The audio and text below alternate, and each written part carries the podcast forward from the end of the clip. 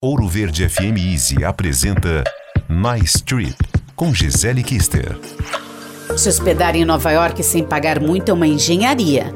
As regiões mais desejadas são no Central Park e Times Square, que tem a maioria dos hotéis, facilidade de transporte, próximo a lojas e teatros.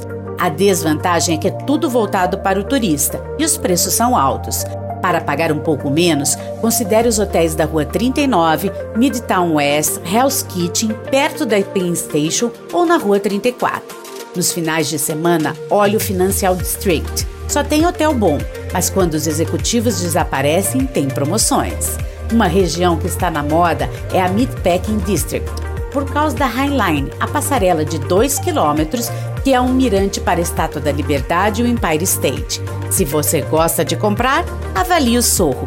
Agora, se você precisa de um hotel barato mesmo, veja em Long Island City. É uma região de escritórios, não tem charme, mas escolha um hotel perto do metrô e estará em Manhattan em 15 minutos.